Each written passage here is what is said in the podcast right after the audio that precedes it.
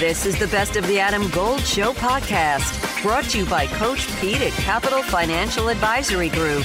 Visit us at capitalfinancialusa.com. My friend Scott Dupree of the Greater Raleigh Sports Alliance, the executive director, would appreciate as much as anybody, maybe more than anybody I know, uh, that we ran a little long with Mark DeRosa of Major League Baseball Network.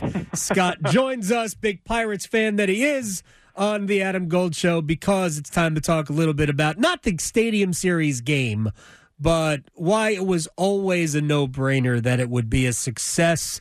Scott, you are as responsible for all of these things as anybody I know. Um, there's a reason why the NCAA tournament keeps coming back, why uh, NCAA college cups keep coming back, the ACC does stuff here. Um, what is it about Raleigh and events that just is a great marriage?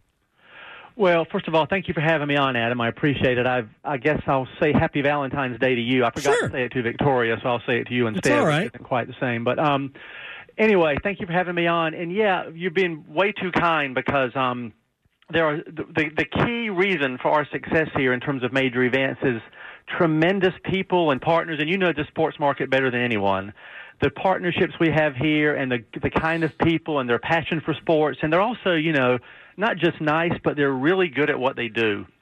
And for this, in this instance, with the Stadium Series, I mean, the, the Carolina Hurricanes and NC State are just playing, of course, a an enormous role in making it happen. Right. And um, and then partners, we put together a local organizing committee for this event, and to really sort of roll out the red carpet for everyone coming to town, and to make it extra special. And we had the city of Raleigh, Wake County, the Centennial Authority, the Convention and Visitors Bureau, and the state of North Carolina all pitching in to make the local organizing committee a success.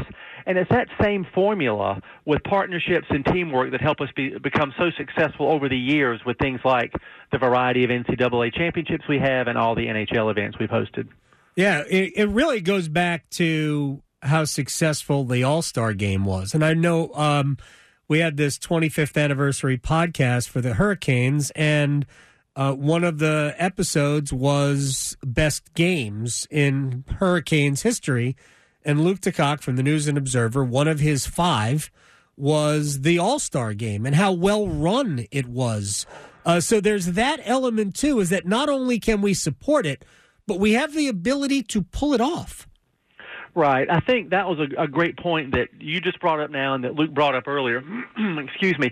The All Star Weekend was really a really a a landmark moment, a signature moment for the franchise um, in terms of its position and its and how it's perceived in the NHL and around the country and in Canada. I think it was an enormous stepping stone uh, moment for the the, the Hurricanes and the franchise here. But it was also, like you're saying, Adam, it was such a big event and it was so scrutinized and also so well received. It really helped Raleigh establish itself as a place that can host major national and international events. And sort of uh, an offshoot of that, in my opinion, be, turn into the um, IBMA World of Bluegrass, which is a massively successful annual event here every fall, as many of your listeners will know.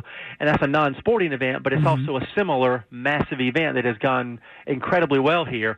And going back to All Star Weekend for a moment, if you remember, and I know you remember this well, going into that game, that- going into that weekend, there was a whole lot of, you know, the Mayberry Yep. mindset.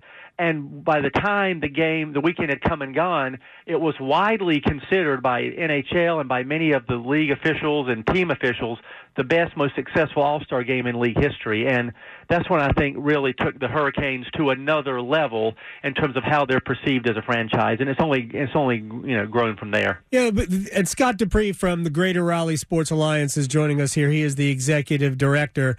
Um, the the element of the fan base and uh, the, the positioning on this franchise.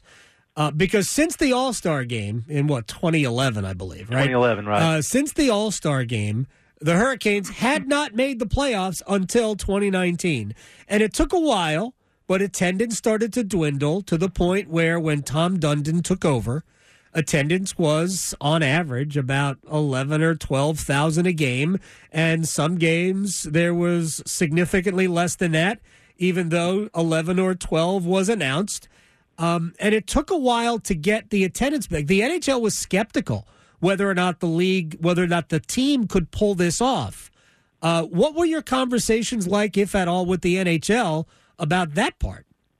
Well, it's interesting you say that. Um, first of all, you're right. We had that eight year I guess you would call, I, I like to refer to it as sort of the desert between the All Star weekend, which was sort of the end of the of the the wave of positive momentum that sort of ended after All Star Weekend because then the franchise hit a lull, and from the time from All Star Weekend through when Tom Dundon purchased the team, that that window was not a good window for the Canes. Right. And but I will say this: when when of course, led by Dundon's leadership, of course, in bringing an outdoor game here. I mean, it was his number one priority pretty much from the day he bought the team. So he was the driving force behind it.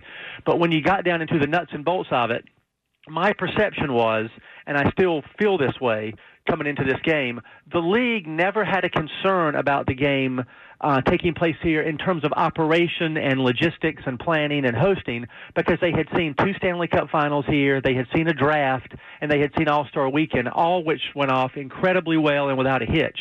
So I think where the league was very concerned, like you're saying, when Tom started pushing for this in 2018, I think the league had genuine concerns of can the you know can the Hurricanes sell tickets for this? Can they right. sell anywhere near fifty five thousand? And I think that was a big hurdle we had to clear, and the to the credit of Dundon and Don Waddell and the Canes, they convinced the league we could do this. And, and the Canes and the Raleigh business community and myself, we all believed and knew it would sell out pretty much immediately, which is what it did. Yep. But I don't know that the league was really prepared for the tickets to sell that quickly. And I've since heard from the NHL maybe not in an official capacity, but unofficially from the league, that this was the fastest sellout they've ever had in an outdoor game. And I don't believe they were really expecting that, and it's been a you know a, a, pleasant surprise from their perspective. I remember talking to you. This goes back a few years now because the Hurricanes were promised this. They had uh, gotten it in 20, 2000, I think 2000, uh, 2020. Uh, the game was in, I believe, Colorado uh, at I think the Air Force Academy, mm-hmm. uh, it was announced that the Hurricanes would get the next one, and then COVID hit, and the Hurricanes postponed it an additional year to where it is today. That's and right. I, it was it was going to be 2021 here. You're exactly right. And, and then we, we also didn't have it in 2022 because it just wasn't quite. We weren't right. ready for it as a community in terms of COVID, and so it's been backed up two years. That is correct. So when you and I talked, uh, I think I, I interviewed you for a piece I was writing. Uh, this might have even been before 2020. Uh, I asked you, do you think we will have any trouble selling 55,000 tickets? And you, you gave me a one word no. We will not have. they will sell the game out because you know what this art, what this area is like when it comes to big events. Big events. So right. let big me ask you one more question. Adam Gold in studio with my friend Coach Pete D'Arruda Capital Financial Advisory Group. I call you Coach, so give me a financial red zone. You know, when you get close to retirement, you're in that financial red zone. And so as we get closer and closer to retirement, it's more and more important that we don't make mistakes with our money. Our money needs to be there for the rest of our lives. Right. We can't fumble it. So let's get your money in a place it should be to give you that lifetime income you can never outlive that does not go away when the stock market goes down. 888-843-0013. Coach Pete D'Arruda. You could also text text Adam to 600 700. The corporate community here, in the past, not now, I don't believe, has been a little, occasionally had been soft sometimes on the Hurricanes. How has that changed? And is Tom Dundon a big part of that? Or is it simply the team on the ice is so good that everybody's into it? Right, that's a good question, and I will say right up front, I'm not in that in the the details of the world of the hurricanes and corporate sponsorships, but I can say this: all the credit in the world to um, well, first of all, you know, Adam, winning cures all ills. Yep. If you win, all generally all the problems go away. And I, what I'll say about to your question is this: Tom Dundon is hell bent on winning. I mean, he just wants to win. I mean, I saw he is laser focused on he wants to win, he wants to win the Stanley Cup, and he doesn't doesn't want to settle for anything less.